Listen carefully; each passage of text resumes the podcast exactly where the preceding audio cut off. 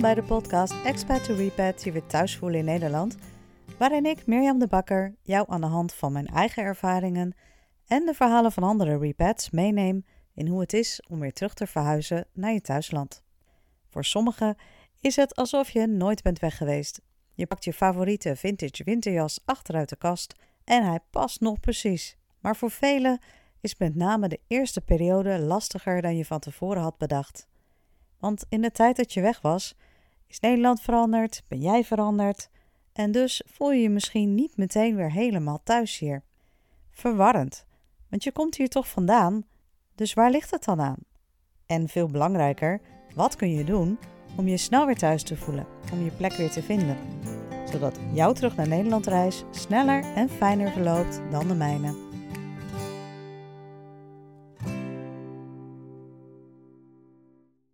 Hallo lieve luisteraar, welkom bij weer een aflevering van Expat to Repat, de podcast voor mensen die een tijd in het buitenland hebben gewoond en weer uh, terug zijn gekomen, daarover nadenken of zoals vandaag mensen die Nederland als thuisland hebben gekozen. Die groep vind ik echt heel erg interessant, uh, want soms kan ik me heel goed voorstellen en soms denk ik, wat doe ik hier? Vandaag heb ik daarom een hele leuke gast, Julia Beer. Uh, Julia is van oorsprong niet Nederlands, dan gaat ze lekker zelf alles over vertellen. We hebben vandaag een lijntje Hilversum Haarlem online. En um, Julia is in het dagelijks leven freelance e-commerce professional. Nou, ik ben heel benieuwd naar haar verhaal, want ja, ik uh, denk dat ik geloof ik twee weken geleden voor het eerst contact had met haar. Dus we gaan het horen. Dus Julia, van harte welkom in de podcast. Ja, super. Dankjewel dat ik hier mag zijn vandaag. Ja, ik vind het echt heel erg spannend. Dus um, we gaan beginnen denk ik met de meest voor de hand liggende vraag. Uh, stel jezelf even voor en vertel waar je oorspronkelijk vandaan komt. Ja, nou ik ben dus Julia en uh, ik kom oorspronkelijk uit Duitsland. En um, ja, heb Nederland als mijn thuisland gekozen en woon hier nu al 17 jaar. 17 jaar? Oké, okay. ik heb nog nooit langer dan vijf jaar op één plek ge gewoond, dus dat vind ik sowieso wel knap. Ja, dat was ook niet per se het plan, maar het, uh, ja, soms loopt het leven zo. Is helemaal waar. En 17 jaar geleden gaan we even terug in de tijd. Wat mm-hmm. bracht jou toen destijds naar Nederland? Uh, mijn studie. Ik wist eigenlijk vanaf mijn veertiende al heel goed dat ik naar het buitenland wilde. Toen ben ik even een paar maanden naar Frankrijk geweest. Daar zat ik een paar maanden op school. En toen wist ik het 100% zeker. Ik wil, dit is wat ik wil. Um, en de studie in Nederland, ja, ik ben eigenlijk nog nooit eerder in Nederland geweest, nooit op vakantie, eh, totaal geen banden mee gehad. Um, maar ik zocht een bepaalde studie waarbij je veel veel met talen kan doen, maar ik wilde niet juf worden. Toen viel de keuze op deze studie en die uh, boden ze aan in Nederland. En toen zei mijn vader, nou ga toch een keer naar een open dag. En ik ging naar de open dag en uh, ja, toen was de liefde voor Nederland geboren. En welke studie ben je gaan doen? Ik heb International Business and Languages gedaan. En um, dat heb je natuurlijk in andere landen ook. Dat heb je ook in Duitsland. Alleen moest ik altijd kiezen tussen twee talen. En in uh, Nederland kon ik vier talen doen. En dat vond ik, ja, dat, dat was wat mij eigenlijk triggerde om in te schrijven. Dat vond ik gewoon leuk. Ja, dat kan ik me heel goed voorstellen. Ik vind talen ook ontzettend leuk. Betekent dat ook dat jij meer dan alleen Duits en Nederlands spreekt? Ja. Wat nog meer dan? Nou ja, Engels sowieso, dat is denk ik ja? tegenwoordig bijna normaal. En uh, Frans en Spaans. Um, en Frans kan ik eigenlijk best wel goed, doordat ik daar op een hele jonge leeftijd naar school ben geweest. Een tijdje. Uh, en Spaans, ja, dat hapert nu wel een beetje. Want als je niet blijft oefenen, dan uh, wordt dat je minst goede taal. Um, maar met Netflix en zo, dan kijk ik toch nog wel Spaans en denk, oh ja, ik versta het toch nog wel. Ja, leuk is dat, hè? Ja, heel leuk. Ja, dat komt van Netflix en ook WhatsApp en alles heeft natuurlijk alles veranderd. Dat had ik natuurlijk in die tijd dat ik hier ging studeren nog helemaal niet. Daar moest ik echt nog met mijn ouders Skype installeren en te goed kopen en dan afspreken wanneer je ging bellen. En uh, elk sms'je was gewoon eigenlijk eentje te duur, zeg maar. Dus uh, de manier hoe je nu contact kan houden is natuurlijk een, ja, op een heel andere schaal en level dan, dan dat dat bij mij was toen. Dat is waar. En tegelijkertijd moet je dan, als je hier bent, ook wel je best doen om meteen te integreren? Want je, je lijntjes met, met thuis zijn lastiger dan dat het nu is. Ja, dat, dat, dat is wel zo. Ik ging naar Nederland en um, nou, toen kreeg ik dus een laptop en mijn ouders hielpen me met mijn kamer. Maar ja, ik zat op kamers met Nederlanders. Ik kon de taal niet toen ik naar Nederland kwam. Uh, want in Duitsland, dat is niet zoals Nederlanders veel aanraking hebben met Duits of dat je Duitse les kan hebben. Dat is natuurlijk in Duitsland niet zo. Uh, dus dan begin je bij de studie en dan voordat je begint in de zomervakantie moet je drie weken een taalkursus doen en dan word je toegelaten. Want uh, ik zei vanaf het begin, ik ga die studie niet in het Engels doen, ik ga die in het Nederlands doen, want dan, ja, dan krijg ik de taal ook gelijk. En dat is voor mij een grotere uitdaging. Ik vind dat wel heel stoer. Ja, nou, ik vond dat ook heel stoer. Ja. Um, en dacht, dat doe ik maar even. Maar het was toch, ja, het eerste jaar was best wel bloed, zweet en tranen. En dan ook letterlijk tranen. Dus uh, het was dan toch niet zo makkelijk als ik had gehoopt. En uh, na drie weken taalkursus kan je natuurlijk eigenlijk ook nog niet zoveel. Hè? Dan is het een beetje, ik ben Julia en uh, je wilt een patatje bestellen. En dat, lukt dan net. Um, maar dan zat ik in mijn eerste les omgevingsanalyse. Nou ja, ik had geen flauw idee waar die man over had. Dus, nee. Ja. En je had natuurlijk, wat ik net al zei, toen had je dat nog niet, hè, dat je je smartphone ernaast had en even een woordje kon opzoeken. Ik zat nog letterlijk met mijn uh, woordenboeken en um, ik had dus daarvoor gekozen om Spaans te leren, maar ik kon nog geen Spaans. Dus ik had een Duits-Nederlands woordenboek en een Nederlands-Spaans woordenboek. Had ik dan naast elkaar liggen om er iets van te maken. En dat, um, ja, bij school moest ik nooit zoveel moeite doen. Weet je, ik ging daar gewoon doorheen. Het was makkelijk, het ging me makkelijk af. Talen gingen me makkelijk af. En dat was echt even, ja, ploeteren. En ja, en dan natuurlijk ook het feit, ik kwam hier alleen. Um, aansluiting vinden, nieuwe vrienden vinden. Ehm, ja, het was best wel wat. Nu achteraf denk ik, het was best wel heftig. Maar als je daar eenmaal in zit en je hebt daarvoor gekozen, dan, ja, dan ga je natuurlijk een beetje, ja, je go, you go with the flow. En dan, het lukt je allemaal. Maar het eerste jaar vond ik wel echt heel pittig. En dan heb je het een eerste jaar in Nederland. Je kon met Nederlanders wonen. Had je van tevoren ingeschat dat Nederlanders en Duitsers toch best wel anders zijn? Nee, heb ik, ja, ja, als ik nu 17 jaar later die vraag moet beantwoorden, denk ik nee. Ik heb daar niet zo bij stilgestaan. Ik, het was voor mij ook niet dat ik per se daar een afstand voelde of zo. Ik dacht, nou ja, ik ga er naartoe en ik, met handen en voeten lul ik wel wat en dat komt wel goed. En dat kwam uiteindelijk ook goed, maar er zijn natuurlijk wel echt verschillen. En als we dan s'avonds samen gingen eten, dan ja, het was natuurlijk waar we het over hadden, maar ook het eten zelf, uh, de tijden. Uh, het was allemaal anders. Ja, daar wen je aan. En ik, ik deed dat natuurlijk ook. Ik wilde graag naar het buitenland. Dus ik wou juist iets anders. Ik vond die verandering vond ik geweldig destijds. Alleen had ik een beetje onderschat dat natuurlijk dan alles anders is. Niet alleen de taal en de mensen en de omgeving, maar dat je dan die taal ook nog moet leren en tegelijkertijd je toetsen moet halen. Um, ja, dat was niet zeg maar, ja, geen walk in the park, zou ik maar zeggen. Ja, had je dan steun aan bepaalde mensen? Want ik, uh, elke keer als ik naar het buitenland ging, dan zocht je toch andere buitenlanders of andere mensen op die niet daar vandaan kwamen. Mm. Dus je probeert contact te leggen met de mensen van het land zelf. Maar het is in het begin ook makkelijk als je, nou ja, weet ik niet, andere Duitsers of andere buitenlanders die door hetzelfde heen gaan, die ook die taal moeten leren. Had jij dat ook toen? Ja, en dat was eigenlijk het fijne aan die taalkursus. Um, want het was toen ik studeerde in Enschede en zij recruteerden eigenlijk Duitse studenten. Want volgens mij was dat toen de tijd zo geregeld dat als je als er dan Duitse studenten kwamen, kreeg de school daar extra vergoeding voor eh, van de overheid, volgens mij. Ik weet niet precies hoe het was. Maar het was heel aantrekkelijk voor hen om Duitsers uh, binnen te halen. Dus er was best wel een grote groep. En um, niet iedereen daarvan ging ook echt daar wonen. Hè. Je had ook sommige mensen die wonen dan in de grensstreek en die bleven dan elke dag uh, heen en weer rijden met de auto of de trein. Maar er waren natuurlijk ook genoeg um, Duitsers die daar wel gingen wonen. En heel toevallig werd één meisje waar ik, um, die ik tegenkwam tijdens de zoektocht naar een kamer, die was dan, werd mijn buurvrouw. Dus die ging het huis daarnaast wonen en die kwam toevallig ook nog uit de buurt waar ik vandaan kwam. Dus we konden ook nog samen uh, in de auto rijden als we naar onze ouders weer terug wilden gaan. Dus zij was echt mijn steun en toeverlaat in het begin. En natuurlijk ook heel veel. En een van mijn beste vriendinnen, die is uiteindelijk ook in Nederland gebleven. Die woont nu in Hilversum.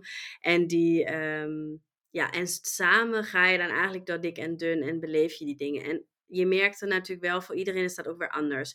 En de mensen die eigenlijk in de grensstreek wonen en elke dag weer heen en weer gingen, die, die hebben natuurlijk nooit zo kunnen aarden zoals de mensen die er wel gingen wonen. En voor mij was eigenlijk vanaf het begin duidelijk, en daarom koos ik ook voor de Nederlandse studie. Ik wil hier helemaal geïntegreerd. Ik vind het gewoon raar als je ergens woont en ik begrijp eigenlijk 80% van de tijd niet waar de mensen het over hebben. Ik wilde gewoon naar een feestje kunnen gaan, met mensen aan tafel kunnen staan en als tien mensen tegelijk praten, dat ik gewoon mee kan doen. Want ik vind... dus de lat lag ook gewoon hier gelijk. Ja, want omdat ik al eerder naar het buitenland was geweest toen ik, nou toen was ik 16. Ja. En toen woonde ik in een Frans gezin en dus, daar hadden vier kinderen. En als je dan s'avonds met z'n allen aan tafel zat, dan was voor mij de lat, ik kan alleen meedoen als ik en grapjes kan maken, de grapjes kan verstaan. En sarcasme is natuurlijk al het volgende level eigenlijk. En als je mee kan praten als er tien mensen tegelijk in een andere taal aan het praten zijn. Dus ik wist dat wil je echt integreren, wil je echt mee kunnen doen, wil je echt meedraaien, zonder dat iedereen direct daarop wijst dat jij een buitenlander bent, dan is het niveau om een taal te kunnen best wel hoog. En dat was altijd zo, dit is wat ik wil. En ik dacht, ah, dat doe ik even in drie weken, maar dat was natuurlijk niet Nee, maar dan heb je wel, uh, vind ik, een hele goede mindset. En dat is, jij gaat je aanpassen aan de nieuwe omgeving. En je verwacht niet dat de nieuwe omgeving zich heel erg aanpast aan jou. Het is fijn als ze het doen, maar jij bent er, dus jij gaat je aanpassen. Ja. Ehm, je, hebt, nou, je bent die studie gaan doen, het is je heel goed afgegaan. Uh, je Nederlands is uh, zo ongeveer perfect, dus daar hoef, ja, dat, dat is allemaal gelukt. Dank je. Maar dan, dan doe je die studie en dan ben je daar op een gegeven moment klaar mee. En dan is natuurlijk de keus van, je spreekt al die talen, je hebt een internationale studie gedaan. Wat ga je dan doen? En jij bent wel in Nederland gebleven. Was dat een bewuste keus? Mm, tijdens de studie ben ik nog twee keer naar het buitenland geweest. Ik ben één keer nog in Budapest en één keer in Barcelona. En in Barcelona ben ik ook echt verliefd. Um, alleen dat was in de tijd van de crisis. Dat was 2008, 2009. Toen waren heel veel jonge mensen werkloos. En toen probeerde ik daar nog een baan te vinden of een studie te volgen. Um, maar dat was niet zo makkelijk. Ik kreeg er iets van 1200 euro uh, netto uitgekeerd. En dan wil je in een stad wonen die echt een miljoenenstad. Dat was bijna niet te doen. Dus wat ik toen. Ik had toen met mijn ouders afgesproken. Oké, nou, uh, ik kreeg een baan aangeboden. In Nederland, eigenlijk redelijk snel. En ze zeiden, nou, je gaat dat proberen. Is het niet leuk, dan kan je nog steeds naar Barcelona gaan. Die deur blijft gewoon open, dat loopt niet weg. Barcelona blijft waar het is. En dat heb ik gedaan. En toen heb ik mijn huidige man leren kennen en toen was de keuze een beetje gemaakt. Um, dus het was niet, ik denk niet dat ik ooit op een dag ben wakker geworden en dacht hier blijf ik. Maar ik wist ook altijd, ik ga niet terug naar Duitsland. Dat wist ik. Okay, dat wist dat ik wel. Zeker, ja. Alleen of ik nou in Nederland zou blijven of... Um, en ik denk, die deur heb ik ook nooit gesloten. Ik bedoel, als hij morgen zegt, ik wil vertrekken naar ja, ik weet niet waar naartoe, dan zou ik daar even over na moeten denken. Maar het is nooit ik, ik, zou weten dat het me zou gaan lukken, zeg maar. Laten we het zo En um, is jouw man is Nederlands of is jouw, heeft jouw man ook een andere nationaliteit? Nee, Nederlands, ja. Nederlands. Dus uiteindelijk ben je voor de liefde gebleven. Daar komt het dan op neer. Ja, maar ik vind het altijd belangrijk om te zeggen dat ik niet voor de liefde ben gekomen. Want ik heb natuurlijk heel veel vriendinnen ook die uit het buitenland komen. Want je, ja, ik weet niet, het is niet per se dat we elkaar hebben opgezocht, maar je komt elkaar gewoon tegen. Want als je dan, ik ben dan in Amsterdam gaan werken en dan kom je natuurlijk in een start-up scene terecht. Je bent jong en um, al die start-ups die zochten natuurlijk toen Duitsers en Engelsen en Fransen en Spaanse. En uh, kom je heel veel mensen tegen uit heel veel verschillende landen. En heel veel waren daar natuurlijk omdat het vriendje of de vriendin dan Nederlands was. En je merkte altijd dat ik, tenminste dat vond ik, dat is echt voor mij persoonlijk de ervaring, die konden helemaal niet zo makkelijk aarden in het begin. Omdat ze toch, je komt voor iemand en je doet het voor iemand. Voor mij was het een bewuste keuze, ik doe dit voor mezelf.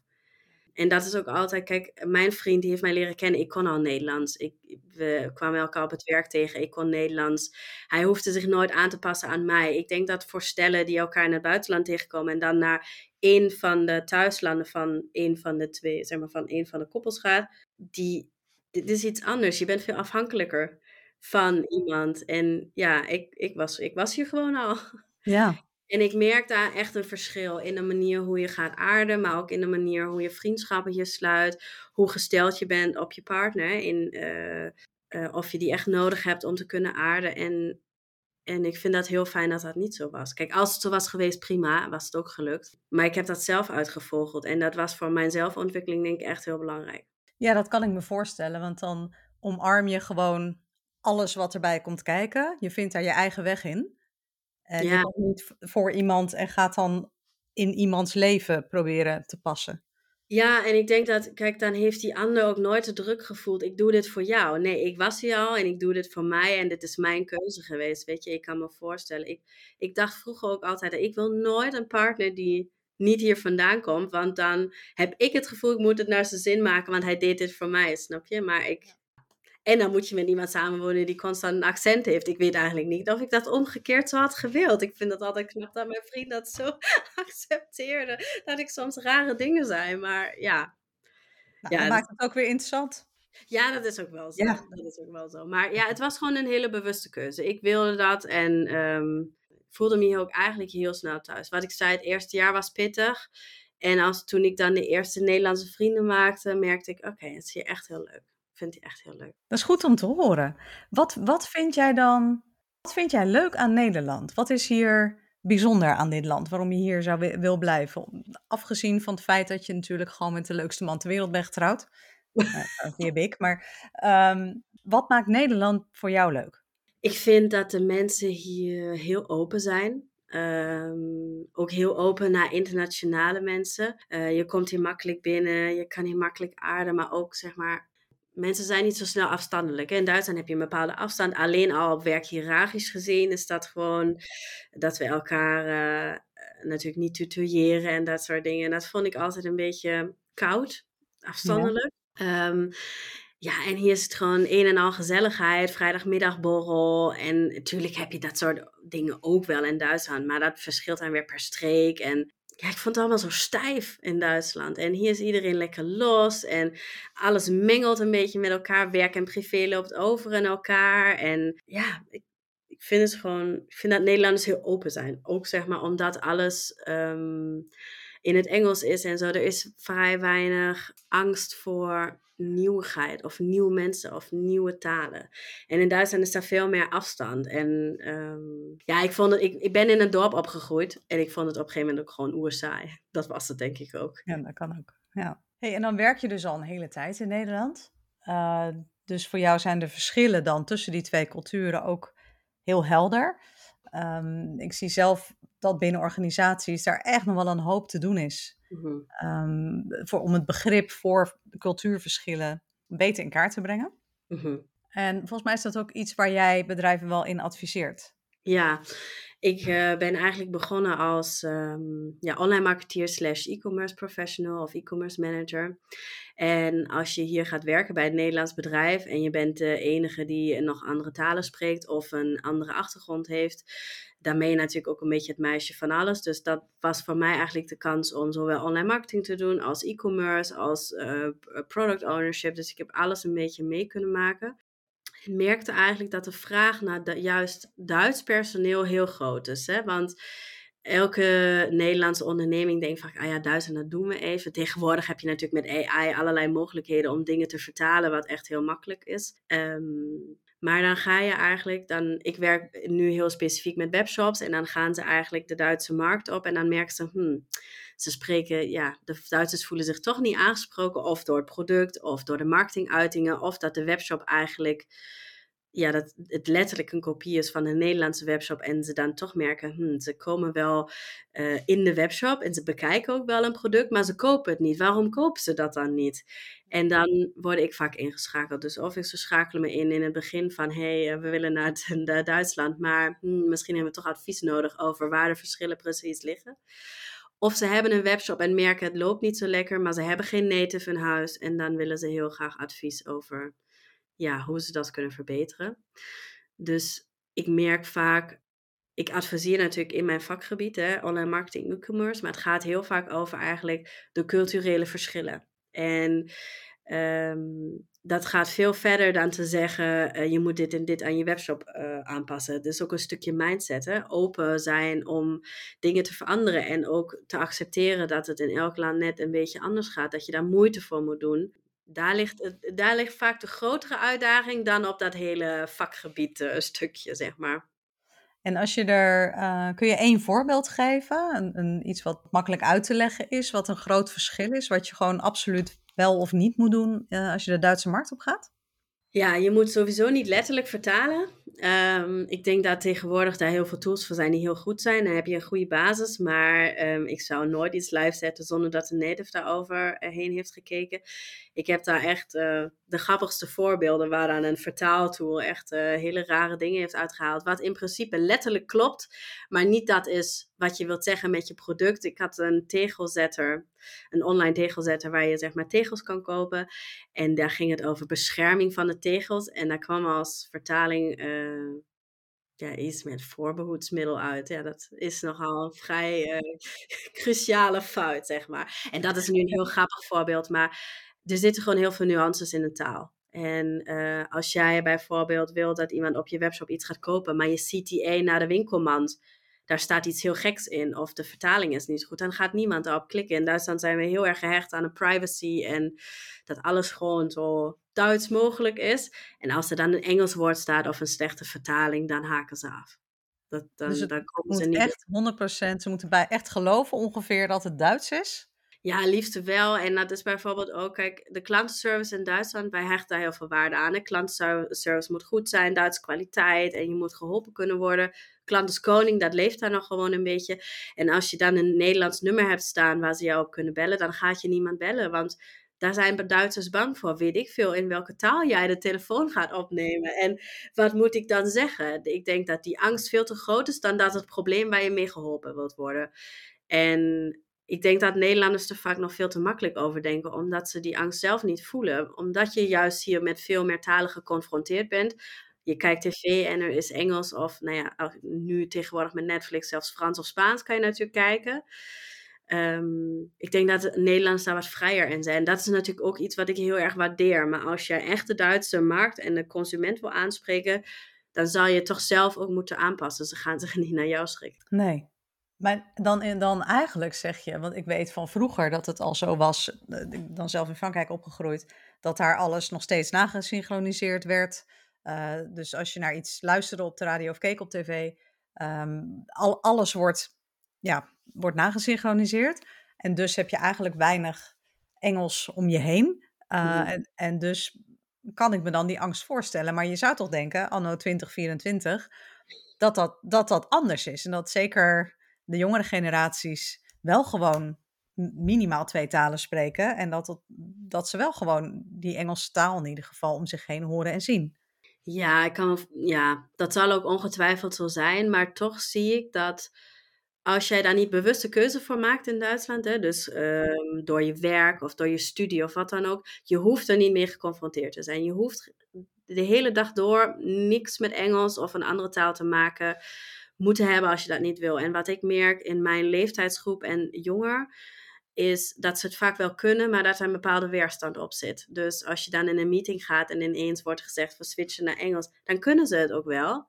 Ehm, ja, maar daar zit toch een bepaalde weerstand, schaamte, ongemak in dat ze het liever niet doen. Um, en eh, kijk, als jij nu met je webshop online gaat, dan heb je natuurlijk vaak spreek een hele grote doelgroep aan. Uh, en niet elke doelgroep daarvan is natuurlijk ook opgeleid uh, in een andere taal of wilde dat. Of, dus um, ik denk dat, dat Duitsers toch vaak gaan voor betrouwbaarheid, vertrouwen, iets wat ze kennen. Iets wat ze kennen. Een beetje wat we in Nederland zeggen, wat de boer niet uh, kent, dat vergeet hij niet. Dat gaat ja. er nog heel goed op, ja.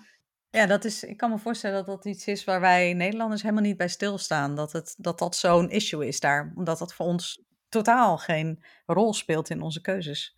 Ja, en dat merk ik ook in mijn samenwerking. Het is vaak niet dat ene grote ding wat zij heeft moeten veranderen. Maar het zijn, het zijn al die kleine dingen die zich opstapelen. Waardoor een Duitser zich dan toch meer op zijn gemak voelt om wel bij jou te gaan kopen.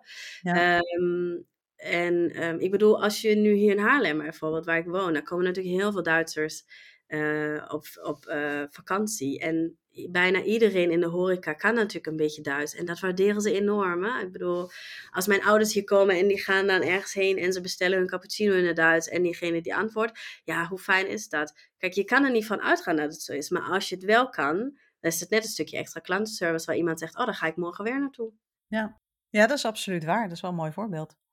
Maar goed, ik, je hebt natuurlijk ook die extreme voorbeelden dat iemand naar Spanje gaat en helemaal uh, uh, boos is dat de menukaart daar niet in het Nederlands is. Ja, dat, dat soort dingen, dat zal ik ook nooit begrijpen. Maar ik denk, als jij als onderneming de keuze maakt, ik ga in dat land, wil ik iets verkopen, of ik ga aan de slag, of ik wil daar mijn dienst verlenen, dan zul je zelf ook moeite moeten doen om mensen naar je toe te trekken. Ja. Ken je dat programma Ik Vertrek? ja. Ja.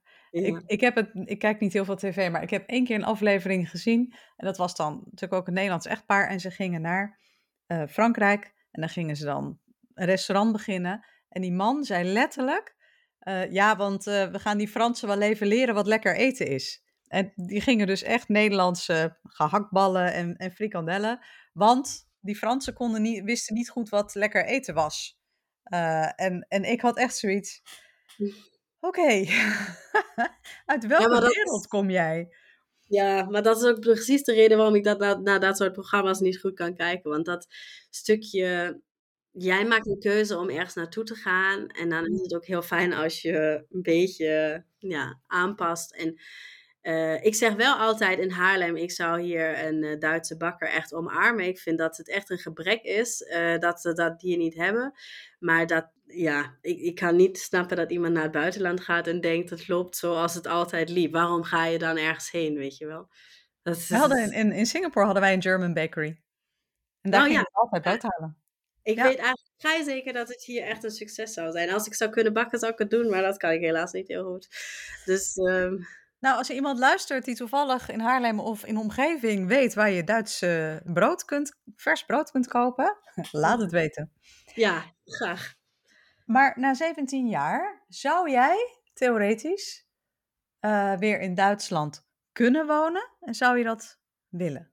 Twee vragen. Ja, en op beide vragen is het antwoord nee. En de reden is, um, ik voel me daar niet meer helemaal thuis. En dat hangt er misschien samen dat ik daar natuurlijk al 17 jaar niet meer woon. Maar ik denk dat als je lang in het buitenland hebt gewoond, met een reden, omdat je ook daar graag weg wilde natuurlijk, dat je niet meer bent wie je was. Dus ik ben niet meer die, die Duitse Julia die ik ooit ben geweest. Er is natuurlijk een stuk van mij, heeft zich heel erg aangepast aan hoe dingen hier zijn, hoe het loopt. Um, dus als ik nu terug zou gaan, dan zou ik hetzelfde nog een keer meemaken. Alleen dan waarschijnlijk met iedereen de verwachting dat ik zo me weer thuis zou voelen. Terwijl het voor mij eigenlijk ook weer vreemd zou zijn. Hè? Ik bedoel, ik begin daar ook weer bij nul. Duitsland is een groot land. Het is ook niet dat die vriendengroep op één plek is gebleven. En wat ik merkte toen ik jong was, is dat vriendschappen natuurlijk ook steeds minder werden. Dus je hebt de vaste groep, dat is dan je gezin en de mensen die daaromheen horen en vrienden uh, waar je weinig moeite hoeft te doen om goed contact, in contact te blijven. Maar je hebt natuurlijk ook mensen die echt, dan heb je het over hoe het is voor jou in Nederland of waar dan ook. Uh, en die denken dat je een beetje popiopie bezig bent. Terwijl je praat gewoon over je leven en de dingen die je meemaakt. Maar daar kan zich dan niemand meer mee identificeren. En dat vond ik heel moeilijk. En daar merkte ik natuurlijk snel van, hmm, ja, het is niet meer zoals het is geweest. En zo zou het natuurlijk ook nooit meer worden. Dus ik weet het niet. En ik merk ook dat ik ga daar natuurlijk regelmatig heen. Hè? Dus ik ga dan naar mijn ouders. En dan ben ik daar ook graag. En dan gaan we ook die, al die dingen doen die ik mis. Zoals naar de bakken gaan en taart eten en naar de biertuin. Maar ja, na een week vind ik het dan ook weer goed geweest. Dan mijn, mijn thuis, mijn roots voelen nu alsof die hier zijn. Maar grappig genoeg, als iemand vraagt, voel je Nederlands? Dan is het ook oprecht een nee. En ik zou denk ik ook niet zo snel mijn paspoort willen laten aanpassen. Omdat, ja, ik val toch ergens in het midden. En dat is denk ik ook een beetje... Toen, ja, toen jij je hebt Duitse ouders. Het zou ook een soort ontkenning van je, van je roots ja, zijn. Ja. Nou ja, ik moet wel zeggen, ik moet nu een nieuw paspoort aanvragen. En dat is best wel een gedoe met de ambassade en een afspraak maken. Dat zou dus wel een reden zijn om toch uh, ja, een Nederlands paspoort aan te vragen. Maar ik zou nooit oprecht kunnen zeggen, ik ben Nederlandse. Nee, absoluut niet. Nee. Dat, ja, nee. Speelt, uh, zijn er nog Duitse ehm, tradities of dingen die wel een rol spelen in jullie uh, gezin? Ik bedoel, je, jullie hebben kinderen, die hebben dus een Duitse opa en oma. Spreken ze dan ook, ook Duits? Hou je het wel hou je dat stukje van jou wel levend dan binnen het gezin? Ja, en dat vind ik ook heel belangrijk, want mijn Duitse familie gaat natuurlijk geen Nederlands meer leren. Ehm, dus mijn kinderen, in ieder geval de kleinste is nog een beetje te klein, maar de oudste die kan dat heel goed. Die merkt inmiddels ook precies het verschil. Hè? Dus als oma en opa komen, dan wisselt hij naar Duits. En ehm, ja, bij ons is kerst nog steeds groter dan Sinterklaas. Ehm, ik denk dat wij ook dingen zoals Pasen of verjaardagen op een andere manier uh, vieren. Ik zou bijvoorbeeld nooit zo'n um, taart van de Hema kopen. Dat soort dingetjes zijn kleine dingetjes. Maar ja, in Duitsland pak je zelf je taart en dat hou ik erin. Ook kan ik het niet goed, dat hou ik erin. Um, en doordat uh, mijn ouders ook regelmatig hier naartoe komen en wij regelmatig daar naartoe gaan, blijft dat voor hun ook levend. Hè? Hoe, het, hoe het daar gaat. Um, ja, het is echt heel grappig. Ik ben benieuwd hoe zij dat ondervinden als ze ouder zijn. Hè? Want ik denk wel dat ze zich Nederlands gaan voelen, maar daar ben ik wel benieuwd naar hoe dat dan is. Ik denk dat zij, uh, uh, hoe heet dat? Zij zijn toch third culture kids, want zij hebben gewoon twee culturen in zich. Ja. Dus misschien, uh, misschien blijven ze altijd gewoon lekker in Nederland en misschien gaan ze wel, net als mama, in het buitenland studeren ja. en wonen. Nou ja, grappig genoeg zeggen we altijd dat dat niet van ons hoeft. Het mag natuurlijk alles, maar eigenlijk zouden wij als ouders het liefste natuurlijk hebben dat ze dan in Amsterdam gaan studeren en lekker dichtbij blijven. Maar um, ik denk dat mijn ouders dat ook altijd dachten, maar mij altijd vrij hebben gelaten en me nooit het gevoel hebben gegeven dat het niet kan. Ik denk dat dat het beste is wat je kan doen als ouders ook, is dat soms op je tanden bijten. Ja. Ja, nee, klopt. Ja, ik vind het wel uh, ik vind het leuk. Ik vind ook, um, het geeft ook een warm gevoel dat iemand die hier niet vandaan komt uh, positief praat over je land. Dus dat, weet je, dat helpt mij ook weer. Want wat jij net beschreef, van als ik terug zou gaan, dan zou dit en dit waarschijnlijk gebeuren. Is natuurlijk precies waarom deze podcast bestaat. Omdat dat gebeurd is met al die mensen, zoals ik, die terugkomen naar Nederland. En dan inderdaad weer een nieuwe balans moeten vinden. Ja. Uh, tussen, ja, tussen oud ja, en nieuw. Ja dat vond ik ook zo interessant aan jouw podcast. Want ik heb het natuurlijk echt andersom. Ik kan me niet meer voorstellen om naar mijn thuisland, mijn, naar mijn geboorteland te gaan. Of in ieder geval zie ik heel veel hobbels op de weg. Uh, dat ik me daar eigenlijk ook weer zou moeten integreren en soort van opnieuw moet beginnen. En niet meer de klassieke, ik zeg maar als dat bestaat, de klassieke Duitse band zoals dat altijd is geweest. Er zit nu een stukje in jou wat jij hebt meegemaakt, wat je niet heel snel kan delen met andere mensen. En dat maakt dat je net een beetje anders bent of zo. Ja, maar ja, dat kun je ook omarmen, hè? want anders zijn is niet per definitie uh, slecht. Maar inderdaad, het kost tijd en het kost, uh, kost je weer opnieuw aanpassen. Um, en daarom, ja, daarom zei ik dat net. Daarom is het wel fijn om, om dan af en toe een verhaal te horen van iemand die uh, met een hele andere blik naar Nederland kijkt. En dat je denkt, ja, dat is eigenlijk ook wel waar. Wij zijn inderdaad ook wel open en wij zijn inderdaad ook wel leuk om, om mee om te gaan. En wij zijn ja. natuurlijk ook een fantastisch land uh, om in te wonen. Dat is absoluut waar. Ja, dat is zo. Um, ja, ik, ik heb eigenlijk op dit moment geen vragen meer. Ik vind het een heel uh, helder verhaal. Ik vind het heel fijn om, om allemaal te horen. Het is gewoon leuk als iemand zo positief is over je land. Hè? Dat is een soort ego-boost. Heel gek, ja. maar zo voelt het wel. Uh, en ik vind het ook heel knap dat het je gelukt is om, om dat vol te omarmen, om hier echt je plek te vinden zonder compleet jezelf kwijt te raken. Want dat is natuurlijk wel altijd uh, ja. uh, goed, hè? Om, om altijd wel in ere te houden waar je vandaan komt. Ja. Um, en je werkt hier, dus ja, voorlopig ben jij, denk ik, zijn jullie niet weg? Zijn jullie lekker hier? Ja, dat denk ik ook, ja. ja. En als nou mensen luisteren, ja om te wonen natuurlijk. Sorry, ik onderbrak jou. Wat zei je? Ja, nee, ja, ik zei Haarlem is ook zo'n mooi stukje om te wonen. Dat, ja, als je dicht bij de zee kan wonen, wat in Duitsland natuurlijk niet zo snel gebeurt, want het grootste stukje is natuurlijk echt land, dan, um, dan wil je ook niet meer zo snel weg. Nee, nee, dat kan ik me helemaal voorstellen. Uh, misschien wel leuk even voor de mensen die luisteren en zeker de mensen die iets hebben met Duitsland, um, of omdat ze het gewoon een leuk land vinden, of omdat ze daar zakelijk iets mee willen. Waar kunnen mensen jou uh, vinden? Hoe kunnen mensen jou online zeg maar het beste vinden? Ja, of je vindt me op LinkedIn als je zoekt naar Julia Beer. Of je gaat naar mijn website, dat is juliabaar.nl.